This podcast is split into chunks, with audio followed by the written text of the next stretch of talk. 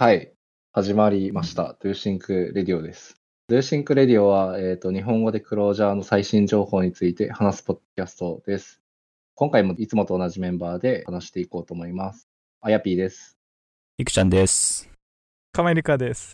エイトスです。はい。えっ、と、よろしくお願いします。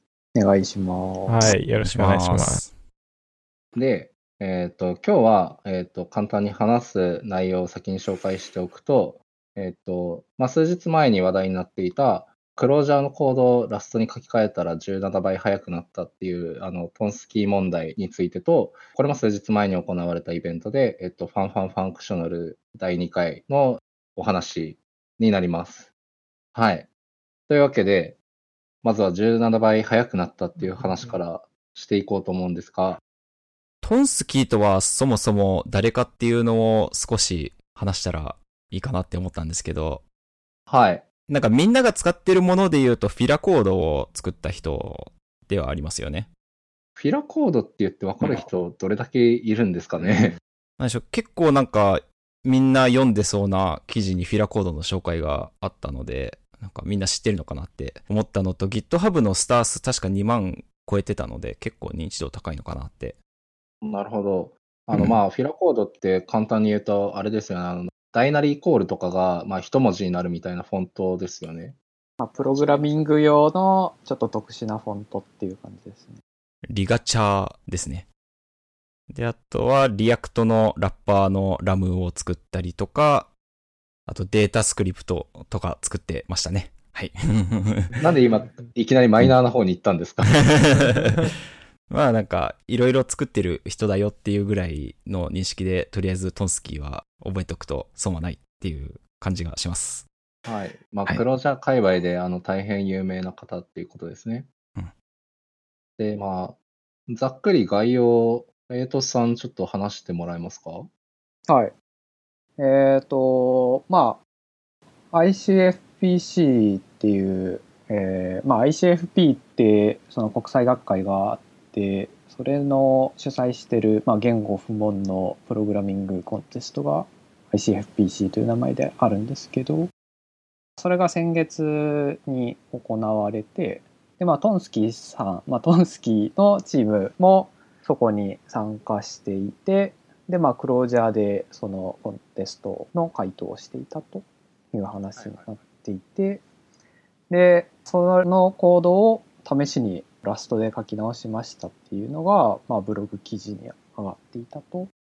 で、まあ、その書き換え自体は、まあ、アルゴリズムとかは特に変更せずに、まあ、データ構造なんかも、まあ、基本的にはそのまんまで、ラストに純粋に移植するっていう感じでやったっていう話なんですけど、はい。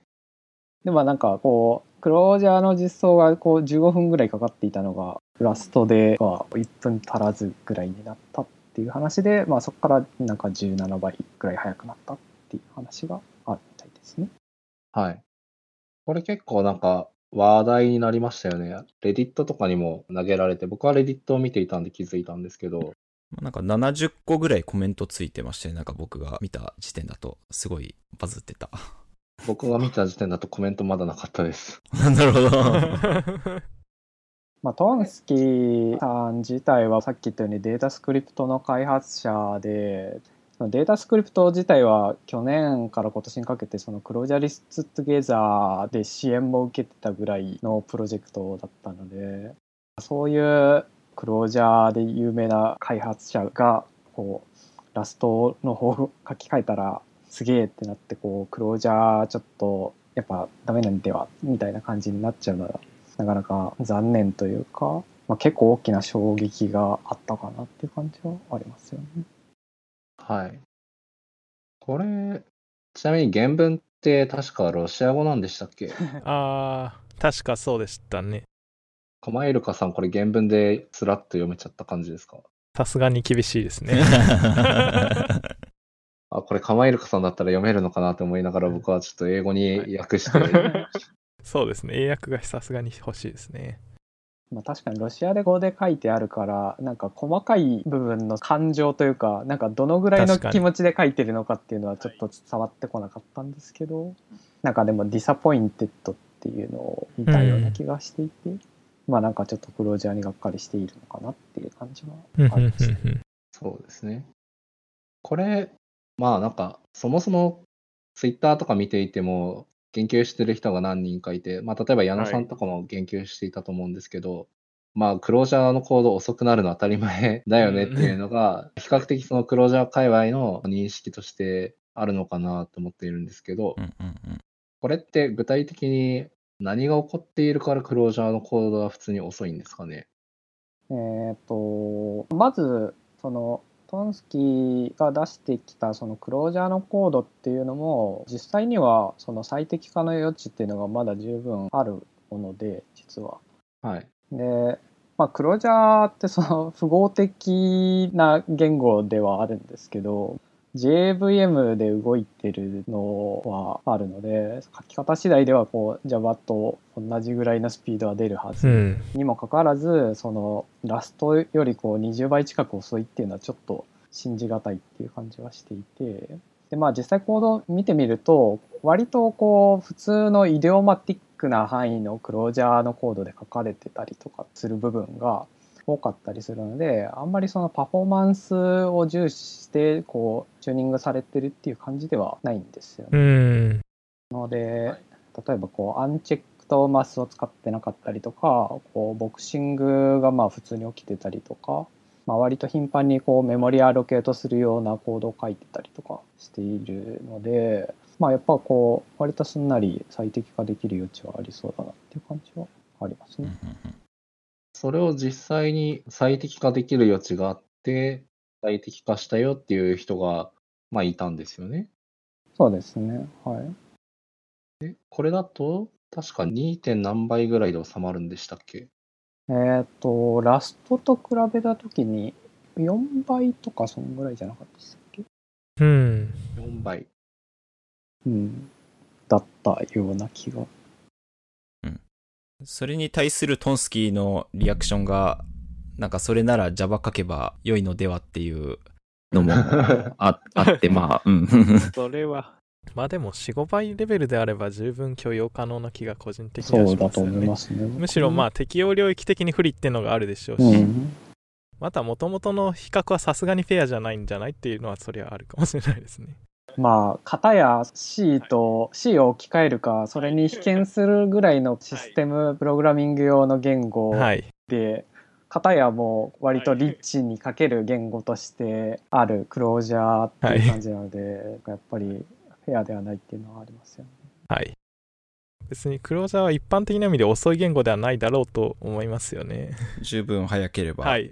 良いと思いますね。まあ、た、逆に、あの、ラストで PDF はけますかっていうと、はいどうなんでしょう？いいライブラリあるのでしょうか？っていう気持ちが若干あるんですが。いやまあでもそれを言うとラストはモジラが開発しているやつなのでなんかまあ PDF ぐらいははけても不思議ではないっていう なるほど。へ、下手なことは言わない方がいい。ちょっと例が悪かったですね。はい。すべてラストに飲み込まれる未来があるかもしれない わけですね、じゃあなんか。まあ、それはさすがにあれだと思うんですけど、うん一般的に Web とかの開発において、そのクロージャーで、まあ、遅すぎるっていうことはそんなに多くないですし、うん。まあ、その一般的な Web アプリケーションみたいなのを開発する領域においては、まあ、その17倍速くなったところっていうのは簡単に当てはまらないような気はしますよね。はい。まあ確かに。データベースの IO とか入ってくると、そこがレイテンシのマジョリティを占めるようになるのではっていう説は多分強い気がする。うんはいまあ、ウェブの領域とかをやってる分には、割とやっぱり I.O. の方が重かったりするんで、はいまあ、あんまりその CPU バウンドになるような処理っていうのは、クロージャーで書くことは少ないんじゃないかなっていう感じはしますよね。はい。まあ、ただ、そのジョイン R さんって、トンスキーさんの回答を高速化した人のどういう修正をしたかっていうのを見てると、まあ、なんかそこまでむちゃくちゃイディオムから外れるようなコードを書いてて全然わからんっていう感じではなくて、その書き換えたコードも割とまあ普通にクロージャーのコードとして読める範囲には収まっているかなっていう感じはしましたあね。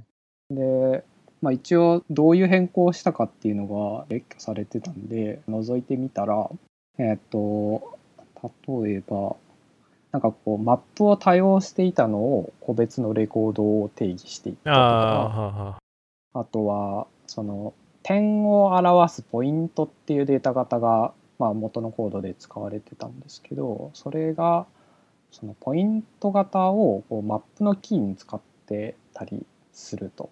であはいそのマップのキーとかに使うとそのハッシュ値の計算とかが必要になってくるんですけど、まあ、確かに。クロージャーのハッシュ値の計算ってそんなになんだろう効率的、まあ、そんなに効率的じゃないって言ったらちょっと語弊があるかもしれないですけどまあその汎用的なコレクションのためのハッシュ値計算になっているので、まあそのポイント型固有の計算の仕方をするともっと軽くなるだとか、まあ、ちょっとこの辺はトリッキーな話ですけどね、あとかあとはまあ大きそうな話で言うとそのなんか分割代入とかをするとこう暗黙的に使われる NS とか GET とかっていう関数がなんか地味にパフォーマンスに響いてて、でなんかこう独自の with スロッツっていうレコードに対して効率的に分割代入をしてくれるマクロを定義して使うとかっていうのは、まあ、この辺はなんかこうリスプっぽい。パフォーマンスチューニングの仕方だなっていう感じ。はありますけど。おとか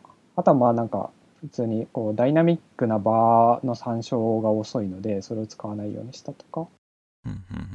なんかまあそういう感じなので、まあ割と見るとまあそれはそうかもしれないなっていう感じのものが多かったりするので、そんなにこうカリカリにチューニングするっていう感じではなくてまあ割とありきたりな書き換えをしていってそのラストより4倍速いってあ4倍速いじゃない4倍 遅いぐらいのはい。コードにできたっていうので、うん割となんか現実的な範囲の書き換えかなっていう感じがしましたね。つまなるほど。り、これはもう少し改良の余地があるっていうことですか？えっ、とその書き換えからさらに高速化するっていう話ですか？ああ、そうですね。うーんとまあそうですねまあちょっと僕もあんまりそこまでコードをしっかり読んでないのでどこまで改善の余地があるかは分かんないんですけど、まあ、ただ一般論的にそのクロージャーで高速なコードを書くのが難しい領域っていうのもあるのは確かだと思うっていん。て、この辺はうーんどうにかしようがあるのかなっていう感じなんですけど まあす素直に Java 書きましょうみたいな話に まあそう落ち着く。まあ結局そのクロージャーだとそのパフォーマンスが厳しく要求されるような処理っていうのは Java で書きなさいっていう風な割り切りにはなってるのでまあそれに従っておくのがいいのかなとは思うんですけど例えばなんですけどまあそのクロージャーだとこうローカルな束縛に再代入できないとかうん。ループリカがこうネストをうまく扱えないのでこう二重ループが書きづらいパターンがあるみたいなのがあったりして、でそういうのをこう複数の状態をコレクションに入れて管理したりだとかループの不自由さをシーケンス処理に持ち込んでどうにかするとかっていうことをクロージャーではやると思うんですけど、はい、そうするとこうそういうこう諸々の制約があってこうクロージャーでパフォーマンスのいいコードが書きにくいっていうのはあるのかなっていう気がします、ね。うん。少なくともいわゆるその命令的なアルゴリズムを素直に書くのは難しいですよね。そうですね。はいはいはい。とかあとはもう一個あるのはそのシーケンスの処理とかってそのリリユースとかトランスデュースが最速になる場合っていうのが結構多かったりするんですけど、はい。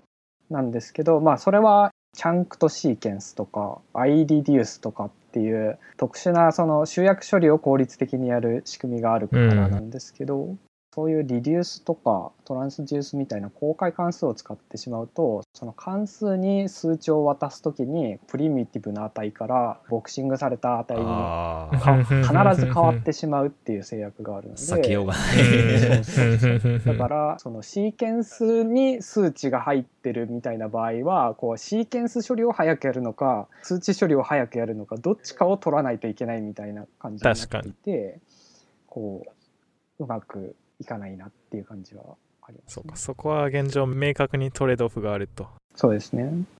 なるほど。はいつまり、こうまとめると、クロージャーはそんな遅くないよってことですね。はい。まあでも実際うんそう、劇的に速くなったのが割と素直なチューニングだったってことを考えると、そう、やはりクロージャー素晴らしいという結論に至るのではと。あ、やばい。その、その結論に持っていっていいのかちょっと不安なんですけど。まあ、若干、若干怪しいけど、まあでも、うんララストと勝負したらそれは負けますというのはまず一つ事実うんですよね。そうですねはいちょっとそこは、あの、なんだろう、エイトスさんが、俺だったら勝てるぜ、みたいな、なんかそういうあれがあるのかな、ちょっと期待したんですけど。そうですね。エイトスさんの作ってるジャイズにはちょっと触れたかったんですけど、このああ文脈で。気になりますね。はい。はい。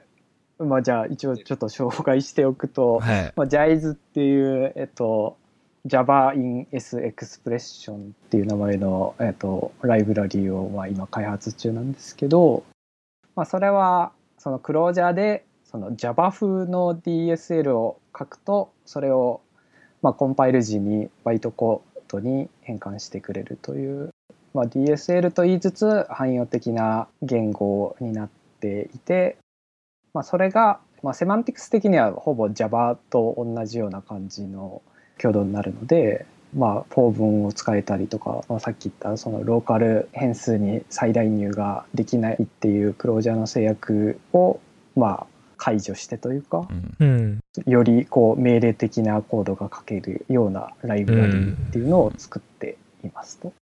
Java で書ければ、ジャイズで書けるってことですよね。えーとまあ、完全に Java の機能を今は持ってないですけど、うんまあ、普通にそのループを使って、まあ、例えば配列を使ってなんか処理をするっていうぐらいのコードはまあ書けるぐらいのレベルにはなっているので、まあ、さっき言ったそのクロージャーだとどうしても速くならないみたいな部分の、まあ、一部分うはん。JIZE を使うことで解決する部分もあるかもしれないですね。なるほど。じゃあ、この話は一旦このぐらいでいいですかね？あ、あともう一個なんですけどお、えっと、で、トンスキーさんが、まあその書き換えを見て、まあ、ファッシネイティングってその興味深いって言ってはいたんですけど、その。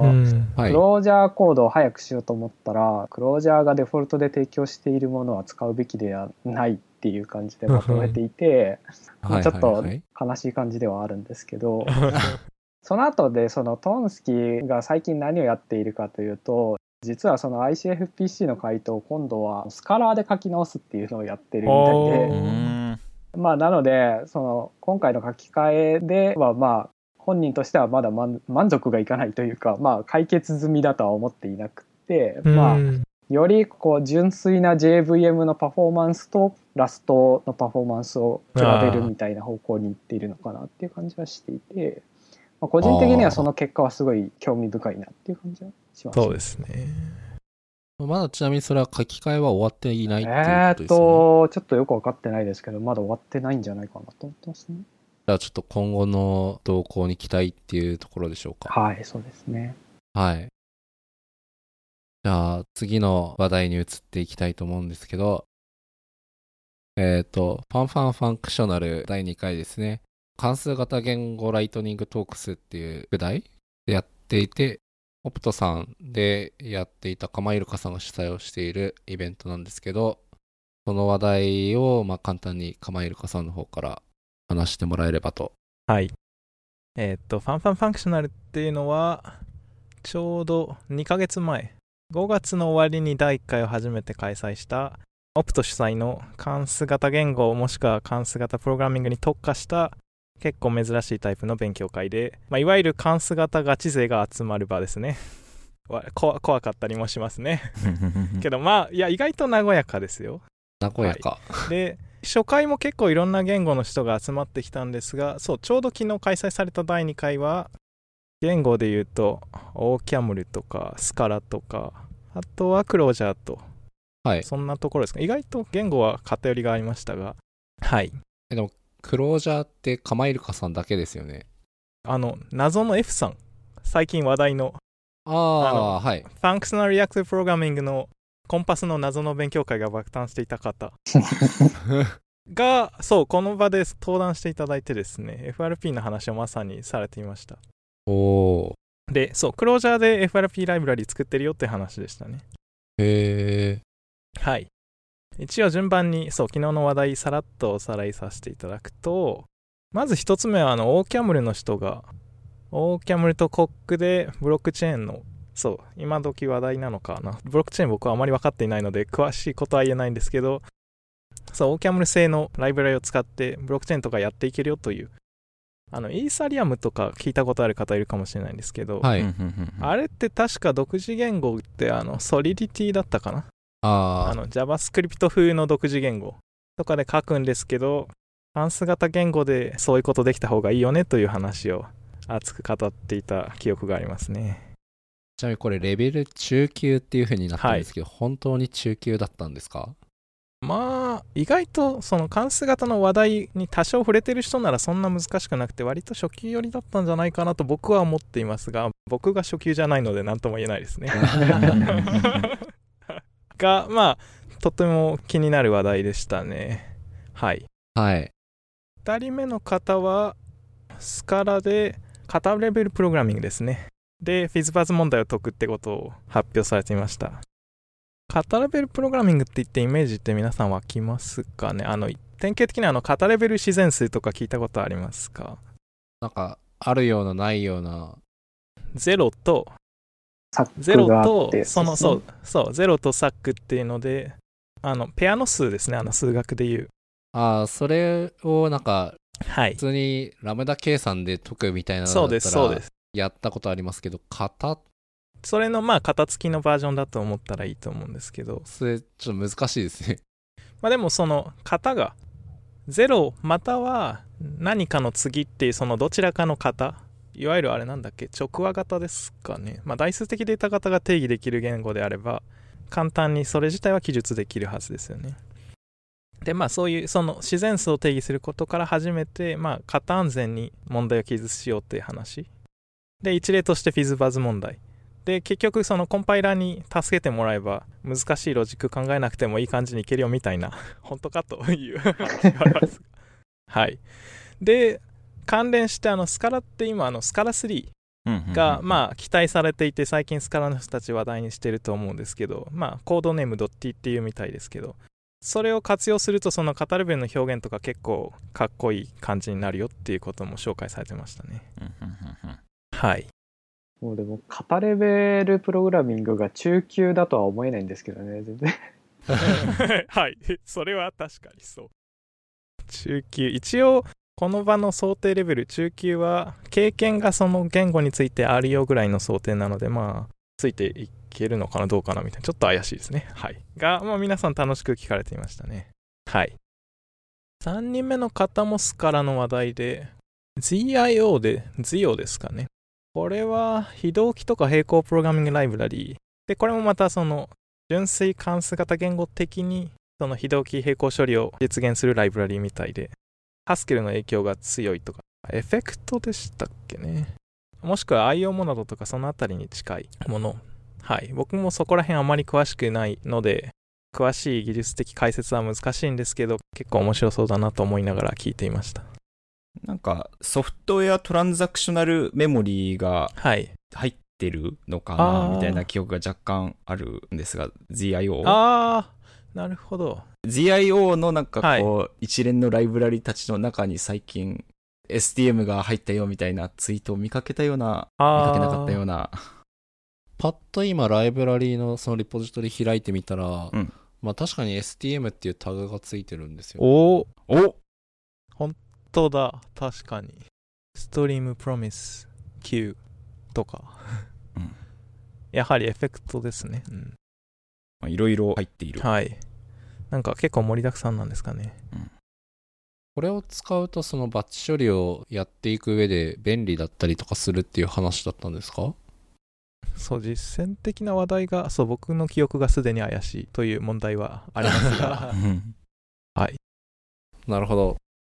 詳しくはツゲッターをご覧ください。という。はい。はい。わかりました。感じですねその次が OCaml の話ですか？次ははい OCaml の紹介ですね。ああ、この間、なんか JavaScript の OCaml の話をしていた。そうです。はい。あ。のリーズンの話を1回目でされていた方が再び今度は OCaml って初心者に実は合っている関数型言語だよって話をしていましたね。いや、絶対嘘だ。あれ？タイトルがあれ何でしたっけ？プログラミングの基礎でしたっけ？あーはいはいはい。あのオーキャムルでプログラミングに入門しようっていうあの大学の教授が書かれている、はい。あの本も紹介されてましたけど実際あの本いいですよね。まあ、実際あの本はいいと思うんですけど、はい。なんか、本気かってちょっと思いますけど、あの、なんだろう。やっぱりその、ライブラリーとかを使わないで、純粋にその OCaml っていう言語だけを触って、初心者が勉強するっていうのは、まあ、ありだと思うんですけど、はいなんかその実践的な方向に踏み入れようとしたときに、結構あれ辛いんじゃないかなって思っていて、はい。そこら辺は気になりますよね確かオーキャムルってあのフィンテックっていうか金融系でなんか例がありますよねはい。ありますあります。はいなのでそこら辺でどう使われてるかとかは結構気になりますねオーキャムルの人たちにそういう話を聞きたいですね はい確か、あ、そうだ、ブルームバーグですね。あーなんだっけ？ジェインストリートでしたっけ？なんかそんなのも。あ、そうですね。そっちも有名ですね。聞き覚えがあります。でここの発表では、まあ、オーキャムルそのものもまあ確かに学びがいがある言語だけど確かにそう。エコシステムって意味で何かあるかもしれないってことは発表者も認めていてそこでやはりバックルスクリプトと。いや、おかしい。はい つまりあのノードのエコシステムと共存できて NPM インストールできるよということを知っていましたね。やばい。やばい。フロントエンドをオーキャムルでかけて最高じゃないですかというはい。僕前回の方はそれ見てましたけど、バックルスクリプトなんか普通に辛そうって思いましたけど、ね、まあ我々にはもちろんクロージャースクリプトがありますけど、はい。いや、まあそうですね。はい。はい。という話。そしてそうようやく本題なのか本題かは分からないですけど僕はいや、ちょっと本題って。はい。5番手で僕が、はい、シンプルメイドイージーを解説する発表をしました。シンプルメイドイージーメイドイージー。はい。そうシンプルメイドイージーなんかちょっと前今年の春あたりもなんかネット上で話題になってるようなどこかでカンファレンスか何かで発表されたんですがなんか盛り上がりがあってどうやらそのシンプルメイドイージーを下敷きにしている発表だけどなんかなんか理解がずれてないかなみたいな違和感を感じることはたびたびあってここはやはりそうクロージャー使いとして一言言ってお金ばという使命感に駆られて発表したみたいな感じですね。はい。はい。まあなるべくリッチヒッキーの真意を可能な限り理解して伝える努力はしましたこれやはり、こう、本人連れてきて、はい直接対話するしかないような気はそしますね。んな気ははいしますね 実際そうシンプルメイドイージー週末にその準備のために一通りスクリプト読んだりしてたんですけど実際説明不足なところはありますねうーん。そうこれはコンプレクトしていて複雑だと言っていてこれがなぜ複雑なのかってそんなに説明しなかったりするのでぶった切って終わりみたいな。はい、聞いてもちょっとそこははいそう特にあのそう昨日の発表の場って割とその性的関数型迎合勢多いのでそこでですよね。パターンマッチングはコンプレクトしてるって言ったらえって思われるわけですはい。まあ、そうれことそオーキャムルとかにも普通にありますし、そうというかまあ、ML とかハスケルとかだともう一番プリミティブな構文の一つですよね。もうみんな当然のように使っている機能なので当然驚きはあってツイッターのタイムライン観測していてもそういう反応は多かったですねどういう意味でコンプレクトしてるんだろうなみたいなのが、はい、そうですよね。よく、そのなんか、性的片付けの言語を進行されている方が多い中で、このパターンマッチをぶった切りに行ったなと。はい。そう。残念ながら昨日の場には僕以外2人ぐらいしかクロージャリアンがいなくて寂しかったです。すいませんでした はい。はい。そんな話をしましたね。多分後日改めて記事か何かにまとめたいなという気持ちがあります。まあ説明不足なとこもありましたしね。はい。じゃあじ次回とかはあれですねその性的型付きの言語の人たちがいっぱいいる中で、Maybe Not のはい。説明をする？はい。うん。でも意外とこういうその哲学の話というかその思想の話っていいかもしれないなっていう気はしますねうんそうで。すねはい。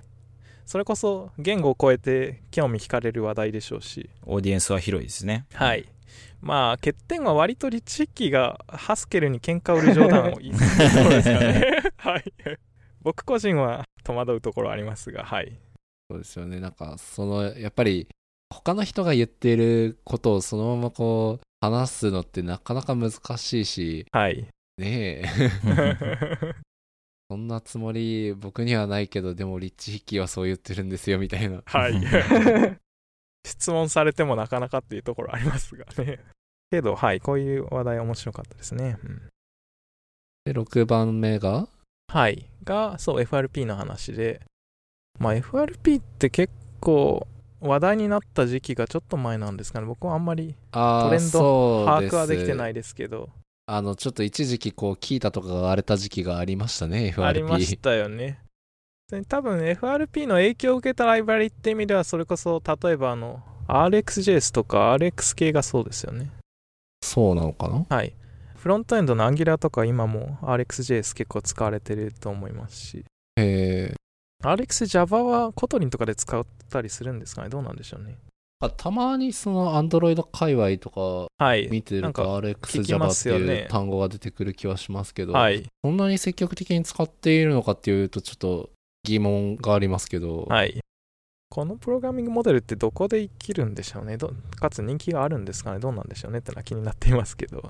個人的に言いたいこととして、あの、はい。2年だか3年ぐらい前に、人生で初めて参加した渋谷リスプに、はい。あの、その方がいらっしゃって、同じように多分 FRP の話をしていて、はい。圧倒された記憶があります。ですよね。僕自身もなんか参加してたらしいんですけど、へー記憶がないので、あれ？みたいな。あれから2年、3年経って、どのような境地にたどり着いたのかっていう興味はあります。はい。そう、クロージャーライブラリ作られていて、まさに FRP って名前のライブラリです。なるほど。また、またググラビにはい、そうそれはなかなか。で、先ほどちらっとコードベースっていうか、プロジェクト CLJ を観察していたら、あの、ファンクールキャッツが使われていて、おーっと思いましたね。おーがガチ味が。結構、はい、モナディックな感じに、ハスケルとか参考にしつつ実装されてるのかもしれないですね。はい。クロージャーでそういう FRP っぽいライブラリってメジャーなのって今ありますか？ないないんですかね、まさに。あんまり聞いたことはない気がしますね。なんだっけ？あ、RX、Java、RxJS のラッパーで、ベーコンだったかありますよね。そう、RX、本家だと RX クロージャーで、あれはメンテがほぼ止まっていて、ベーコンってやつが確かありますね。ベーコン。また、あの、ファンクール製の、えスペイン語かな？スペイン語かもしれない。うん、ベーコンってやつがあります。ベーコン JS ってなんかありましたよね。あ多分その命名は少なくとも影響されてるっぽい。だと思います。が仕組み的には Java の方は RxJava で JavaScript の方は RxJS を使ってる実装だったはずです。はいなのでクロージャーで Rx やりたいだったら現状これなんじゃないかなと僕は以前試した時は思いましたね。うん。ついでに Rx の話って言えばあの何でしたっけ？あのクロージャーリアクティブプログラミングって本がありますよね。ああ、ありますね。はい。あれがまさにあの RX クロージャーで書かれていてさすがに動かないので このベーコンで僕は サンプルを書き直してたことがありました、ね。えはい、が RxJava をクロージャーから使うのはしんどいって思いました あの 関数型インターフェースがねああ、なるほど。はまらない問題が、はい、ラッパーが必要という。なるほど。はい。Java8 のもそうですけどはい。という。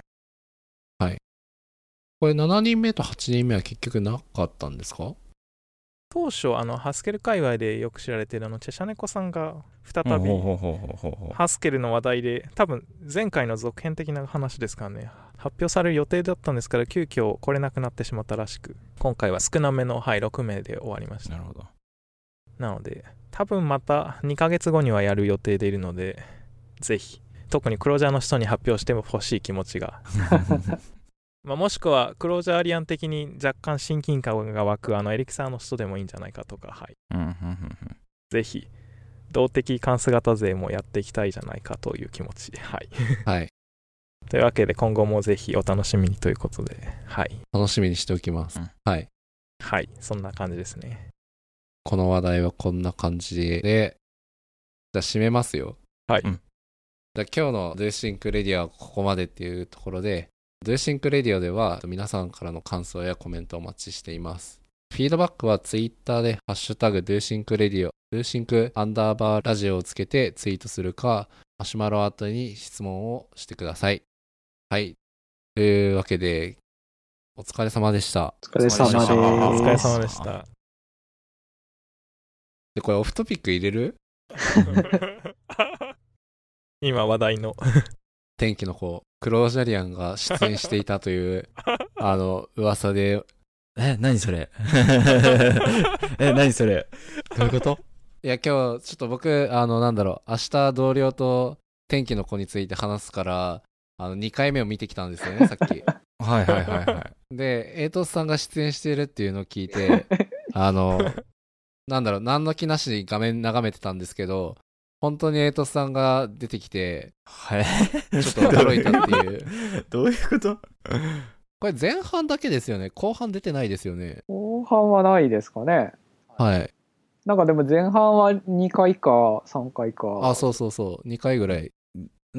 エイトスさんの アイアイコンが出てくるって いや、それなんていうか、もそれでえどうなの？えエイトスさんにそっくりなキャラがいる？まあそっくりといえばそっくりなんですけど。エイトスさんにそっくりってあれですか？なんか、なんだ、あ？ドントキャウントフィール？あ、え ?Don't think feel じゃなかった？いやいやいや、それは本家ですよ。あ、どう はいはいはい。はい。あそうでした、そうでした、そうでした。いや、それが出てくるの？いやいやいや、出てこないですよ。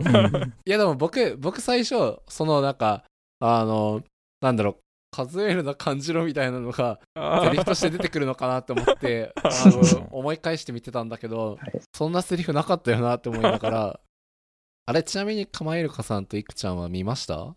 見てないので、見るために行きますか？みたいな。いや、これね、ちょっと、クロージャリアン的には、あの、エイトスさんが出ているんで、見てくださいっていう感じなんですけど、マジか。あの、さっき、だから僕がツイートしてたら、なんか、ボックス P さんが、あの、反応して、見に行く理由ができたって言ってましたね。はい。すごい影響力だ。なるほ興行収入に貢献した。どはい。いや、まあ、そんだけなんですけど、エイトさんから何かありますか？また無茶ぶりですね。そうですね。まあ、特にはないですけどね。ああ、もうなんか、劇場で探してくれみたいあそうですね。な。はい。まあ、あれ、僕はあれが何だったのか、いまいちよく分かってないんですけど、え？あれ何か分かってないんですか？な何かの看板だというのは分かったあ、んですけど。ネタバレした。ほうはほうほうほう。あ、それは看板を。看板に注目して、天気の子を見ないといけない。なるほど。はい。というわけで、あの、じゃあ、クロージャリアンの皆さんは、あの、天気の子をぜひ見に来てください。はい。以上。じゃあ、お疲れ様でした。お疲れ様でしたお疲。れ様です。